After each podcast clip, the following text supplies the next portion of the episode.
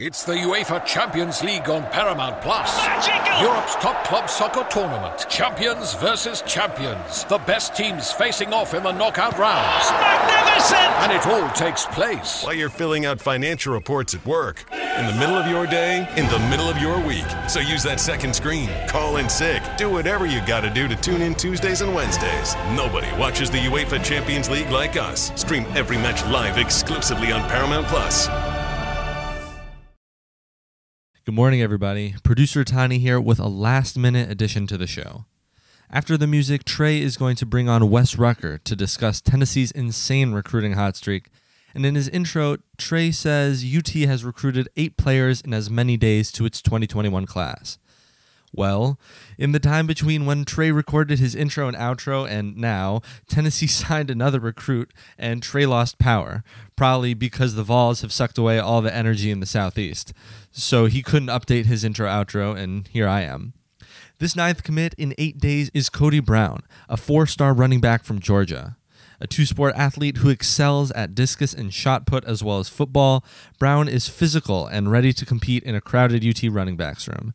Our national recruiting writer, Charles Power, says Brown, quote, projects as a Power 5 starter with the upside to develop into an NFL draft pick. And now, on to the show.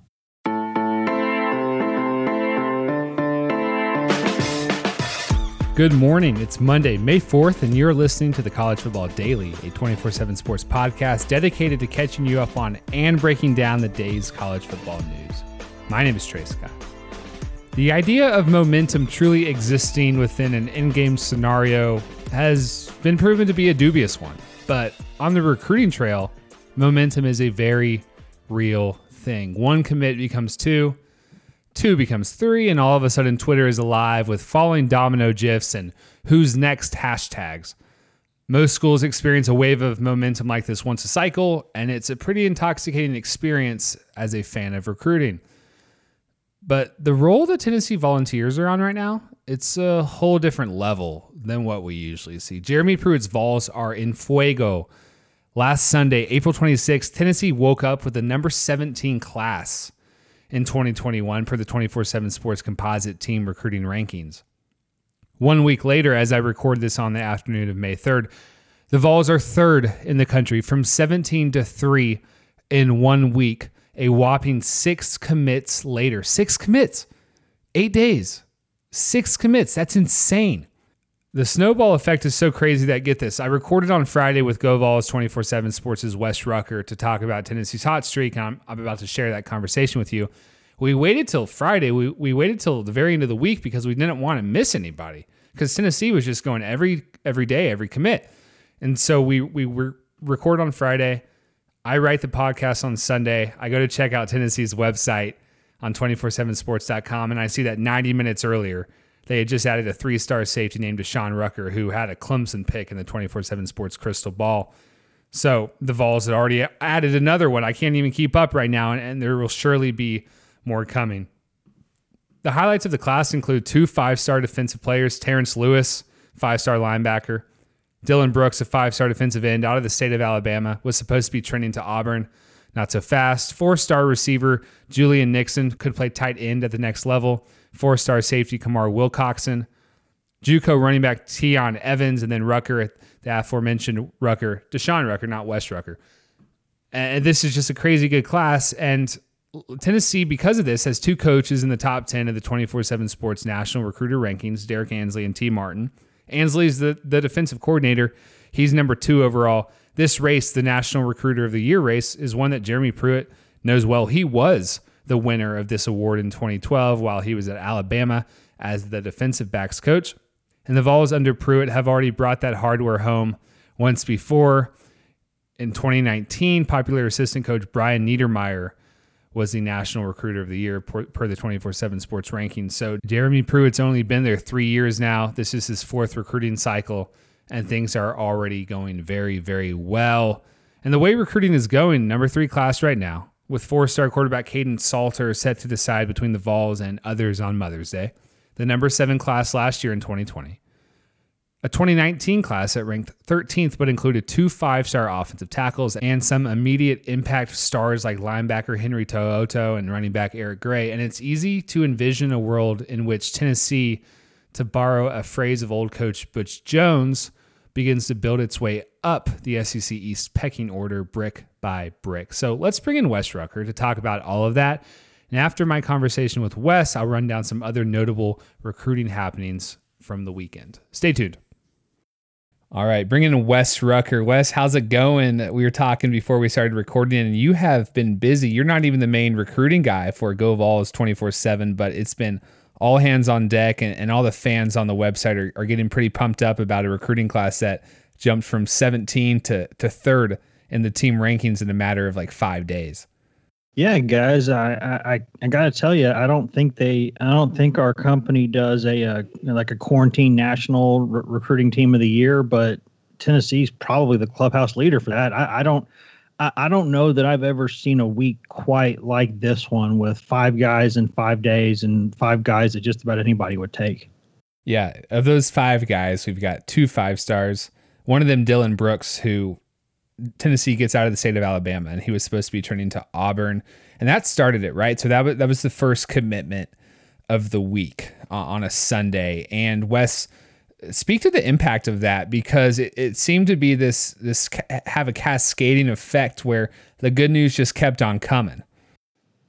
Yeah, you know, it, it's interesting because it, on Sunday that one kind of popped up, and you know that that's a kid who I think a lot of people assume you're talking about a five star prospect, the number one prospect in Alabama. Normally, you can just go ahead and chalk that up to Alabama, you know, unless it's unless it's in kind of right there around Auburn, maybe, and then you think, okay, well, Auburn's going to be in there too, and both those schools were in there, but it, you know, Bama signed all those great uh, edge rushing prospects last season, and that opened things up right for, for Tennessee. And and this is a a, a small town Alabama kid. Jeremy Pruitt's a small town Alabama kid from back in the day. They understand each other very well. They have a lot in common. They hit it off in the recruiting process. Tennessee got him, and and then you're right. I mean, it's just sort of cascaded from from there to, to the point where after they'd gotten a couple in a couple days, the uh, one of the really good recruiters, Jay Graham, the running backs coach, puts out this kind of almost like subtweet saying, "By the way, kids, uh, if you want a spot, you better take one now because this thing's filling up pretty fast." And then lo and behold, they get two the very next day, one from a five star and another from the number one JUCO running back in the country, who's probably going to end up being a four star, high four star. And, and it's like, oh uh, maybe the kids are paying attention to that because they they've really I don't know if they've coordinated this to get just one per day for several days in a row. I know Butch Jones used to do that, and that's not really Jeremy Pruitt's mo. But if that's had that kind of effect on kids, I mean, hey, do what you got to do. It's they've kept people. You know, it, it's not just that they're adding good players to the program; it's that they're keeping people in and keeping people so jazzed up during this quarantine when we're all sitting around going oh, there's no sports, there's no sports, there's no sports. Oh, Tennessee's giving us a commit every day now. This is sports. And, and, yeah, I mean, they've just, the timing for this, no one wants to be in this situation, but it's, it's like, it's like the timing couldn't be any better. Yeah, it's, it's, it's like this programmed marketing rollout where like once a day you have this special and I, it's so crazy that in this run you've you book in Dylan Brooks a five star with five star Terrence Lewis last Thursday, and, and you'd mentioned the JUCO running back Tiyon Evans, who out of high school in South Carolina was like one of the best high school running backs that state's ever seen. Wes, what what what do you can what do you chalk up to as the biggest as to having the biggest impact here on, on this run or this class, especially during the time of a quarantine where, where nobody's on the road? Is it Jeremy Pruitt? Is it the assistant coaches? And two of them are in the top 10 nationally in the recruiting rankings. Is it the culture they've built? Is it the 2019 season that you know started so poorly but ended up with with a bang? I think it's probably got to be some combination of all those things. Normally, w- when you look at a and you know there there's guys out there you know Barton and, and Charles and, and Wiltfong and all these other guys that they could probably give you the science of things like this better than I could but but I'm just talking about it purely from Tennessee standpoint I, I think that when you get into a situation like this quarantine and, and people are stuck and people can't go anywhere. They're wondering when's this all going to get better. I think in times like that, you really lean on relationships. You really lean on, okay, which of these coaches, which of these, who do I really just like to talk to? Who, who do I trust? Who do I feel like has my back? And this is the class where Jeremy Pruitt and his staff, when they got to Tennessee three years ago, they knew they had to salvage the first class, right? Because uh, when they get there, they get it's the people forget when they got there that was the first year of the early signing period. So not only are they walking into a total rebuild situation where they're trying to fix a program, put it back together, they're also getting there right when that that whole thing is going on of kids signing early, and so they're really salvaging that first class because Pruitt's finishing his time there at Alabama, helping them win a national title. They're trying to get things together where they're recruiting during the day and kind of coaching their team, you know, a little bit, you know, around that too. And so they had to salvage things the first year. The second year, they were able to go out there and pull out that top ten class. They were able to, you know, do a pretty good job. They took the, they took the thing forward. But if you want to go out there and you want to compete with these teams at the top of the SEC, and we all know who those teams are, you really kind of have to start stacking top five, top 10 caliber classes year to year to year. And this is a year where he was able to lay that groundwork a couple of years ago. He's got great relationships throughout the Southeast from his time as a high school coach and his time as a recruiter at Bama, Georgia, Florida State. And he went out and he really upgraded his staff in terms of the recruiters on that staff. I mean, they've got a guy who's rated as one of the top recruiters in the SEC right now, and he's their defensive coordinator. And normally you see position coaches that do that kind of stuff. So he's got, you know, I think that there's there's three or four national recruiters of the year, former national recruiters of the year on this staff. And they really just know how to talk to kids. They know how to build relationships. And when you combine that with the fact that they've won six games in a row, you get kind of a perfect storm where Tennessee can almost kind of start acting like it's Tennessee again, which would, if it can do that, that changes the complexion of the SEC because Tennessee historically is a program that's up there with those guys. Yeah, things are really falling into place. You mentioned the 2020 class top 10 that finished number seven, and that was a total sneaky, sneaky good class that we weren't expecting on National Signing Day to be the talk of signing day, and it ended up being that. The year before 2019, a class that ranked 13th, but you look at it, Wes, and two five star offensive tackles Henry To'oTo'o, Quavaris Crouch, Eric Gray, who looks like the next you know, big thing at running back in Knoxville. And then we mentioned we already talked about the 2019 season. One and six to start, or, or one and four to start. Win six straight. You win the Gator Bowl, and it does feel like Tennessee. And you said it is starting to feel like Tennessee again and stacking it on. And I don't look. Could it be a little bit of a paper tiger? Sure. I mean, Butch Jones, that 2015 class, Wes, you know better than anybody, was supposed to be what this class is going to do too. Does it feel a little bit different at all?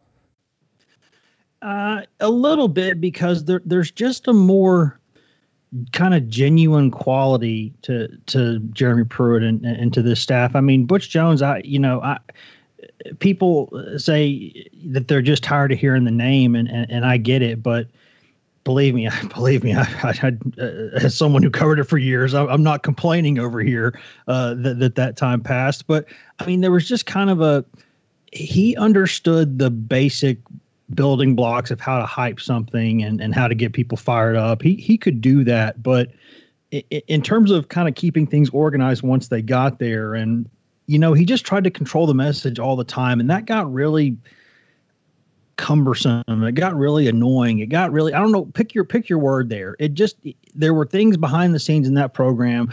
I don't know if there were things promised to players uh, about who would play more. So so when they didn't play as much, you know, you had Guarantano getting upset during that game against Georgia Tech because he wasn't in the game and, and, on television, kind of pouting a little bit. Uh, you you see you just hear things all the time behind the scenes of guys like I was supposed to come in here and start yada yada. You just don't see that with this bunch. You, you these guys the word that I keep hearing from these players every time that that they are speaking about Jeremy Pruitt is they say honesty. They say the dude didn't promise me anything that he hadn't been able to keep up his end of the bargain. And I think it's because he's just selling them. You want to come in and compete? I'm not going to give you anything, but you want to come in here and compete? You can look at this depth chart, son. You can see that you can probably come in here and play. I'm not going to promise you that, but look at what I got here. Look, look at what's going on. You want to step in here and start? This is a good place to do that, you know. And I think kids understand that. And you know, when when they get there, they just seem to. I mean, there were a couple guys that didn't they didn't mesh really well early on, and a lot of those guys are gone now. But the guys who were still there, those are the guys who bought in and, and they believe in the dude now. I mean, it, it's not a it's not a fake thing. The, these kids, uh, they just like this guy, and, and it, it's funny because it, during his time at Georgia, you just you heard things like, no, behind the scenes he was kind of polarizing, and, and maybe he was as a younger guy. I don't know. I wasn't there every day, but I know the people who are there now at Tennessee, they enjoy working with the guy and, and they think that you know he, he pushes you, but he's trying to get the best out of you. And at the end of the day, he's the first to put his arm around you. So the people here, the kids in this program, they just they like playing for this dude. The College Football Daily will be right back. MTV's official Challenge podcast is back for another season. And so are we. I'm Tori Deal. And I'm Aneesa Ferreira. The wait is over, guys. All Stars 4 is finally here. And this season takes it to a whole new level old school legends, modern power players, and ex lovers are all competing in Cape Town, South Africa for the prize of $300,000. And we're going to be right here along with you fans, covering every episode on the podcast. Listen to MTV's official Challenge podcast wherever you get your podcasts. The, the Tennessee coaching search was a total mess. It ended up with Jeremy Pruitt, and we knew Jeremy Pruitt was going to be a good recruiter. We sort of had some questions about his coaching aptitude as far as a head coach. But Wes, again, like after five and seven in year one, which is, I mean, it's not great, but that's kind of what happens at a program that's a little bit woebegone in year one. But again, to go eight and five last year, five and three in the SEC, I think Jeremy Pruitt's answered questions about his ability as a head coach. And then, of course, the recruiting starting to fall into place. Last one while I got you. You mentioned Guarantano, and this kind of ties into recruiting because Tennessee probably is going to get – a big commitment on Mother's Day from Kaidon Salter, a four star quarterback from the state of Texas who's a top 100 player in the top 247 rankings. Tell me, what does the short term, long term quarterback situation look like in Knoxville? Because you would think that JG's the guy, but Brian Maurer played well last year. You had Harrison Bailey come in in the 2020 class, and he's a top 100 kid too. So I'm sort of wondering where that factors in as far as like could Salter is there opportunity in, in two years for him to be the guy who looks to sort of have a have a grasp on on the the QB one position going forward at, at Tennessee? Yeah, that's a great question. And to answer the very first part of what you were saying there about Pruitt as a coach, I, I think the practicality of the guy. Every time people ask me, you know, kind of, you know, describe that guy in a word or describe that situation, I, I say practical. Uh, he, when he's putting his staff together, he understood that his first offensive coordinator wasn't working out great. So what does he do? He goes out and gets Jim Chaney, who's one of the best in the business, and a guy who he gave him fits sometimes when he was in Alabama. So he's a practical guy who can kind of read the field and see what he needs. In, in terms of the of, of the quarterback position, I'll be honest with you. The longer this quarantine lasts, the the better I feel about Guarantano's ability to to keep that starting position. And he might have done that anyway. He was the clubhouse leader going into this season and he still might be. But when spring practice started, Jeremy Pruitt came out and said, I got five quarterbacks on this roster under scholarship. I got a six one in Kasim Hill, who used to be the starter at Maryland, beat Texas twice when he was a starter at Maryland. I, have got six guys here. They're all going to get a chance to be the starting quarterback. That's what he said. That's the very first thing he said uh, this spring. So I was like, oh, okay. Well, all right. Katie barred the door. This thing's going on. And then the quarantine kept going and going and going. And you thought, well, the longer this lasts, the longer they're probably going to go with the senior. It just seems like it makes sense, and we'll see what happens with. You know, can they make up some of those spring practices? Do they get a preseason camp? Does the season happen on time, or what's going on there? We don't know. But in terms of this season, I think you have to look at Guarantano as the guy who's kind of the clubhouse leader going forward. I'll tell you, I keep hearing a lot of good things about Bailey, and I don't know. He wasn't on campus for a long enough time necessarily to really kind of ooh wow everybody. He got two spring practices, not not not three, two. So and zero in pads because they were they hadn't even got through the acclimation period yet. But th- he's already the biggest quarterback they've got. I mean, this kid's much bigger than I thought he was. I'll just be honest. He is bigger than I thought he would be, uh, and, and, he throws a nice ball. He, he's a better athlete than I thought he was he's one to look at going forward because Maurer's exciting. Um, but you know, Maurer's one of those guys who, as Phillip Fulmer says, a- a- after he's done touching the ball, somebody's band is going to be playing. You just don't know whether it's going to be Tennessee's or the opponent's band because he's going to do oh wow or oh god. You know, it, it's just there's no there, there's no in between with him. If he can iron that out, well, he's got a lot of ability. Uh, he can throw the ball great. He, he's a really good athlete. The guys love him. He's kind of a hype guy. You know, the kids just kind of get fired up when he's out there. Um, but it, it, and you would think he would mature over time. But right now, I got to think if you're putting a gun to my head, I'm thinking Guarantano starts this season unless he loses it. He's probably the guy to beat. And then going forward, I mean, I would think they would open it up again after that. And then you're talking a Bailey Maurer battle, which could be kind of fun. Exciting times in Knoxville Wes. It feels like brick by brick, things are really falling into place.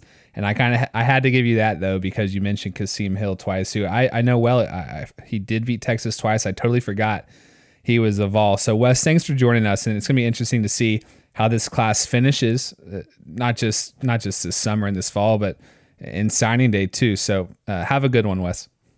Hey, no problem. Anytime, guys. All right. Thanks to Wes Rucker, senior writer for GoVols 24 7 Sports. You can check his workout at, at Wes Rucker 247 on Twitter.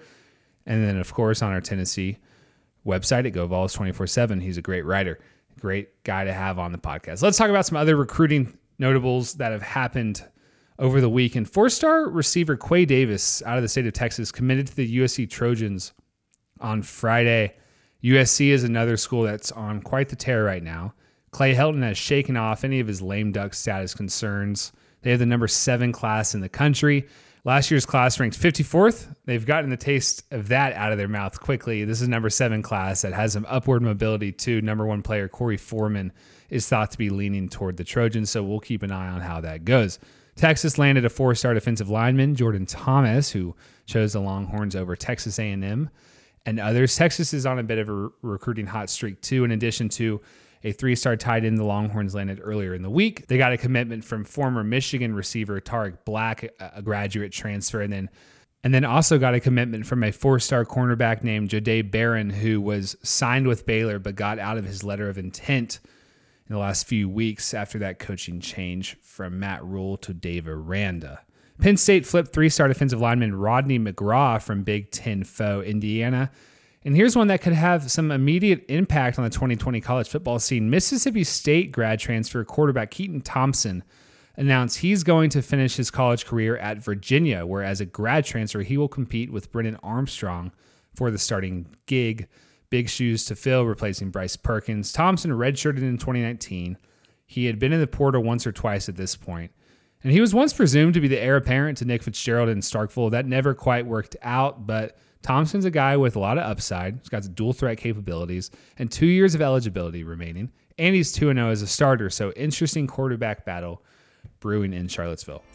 That's going to do it for today's episode of the College Football Daily. If you appreciate what we're doing, please express your support by leaving us a five star rating on Apple Podcasts. For Wes Rucker, for our producer, Tony Levitt, I'm Trey Scott. We will see you on Tuesday for the next edition of the College Football Daily.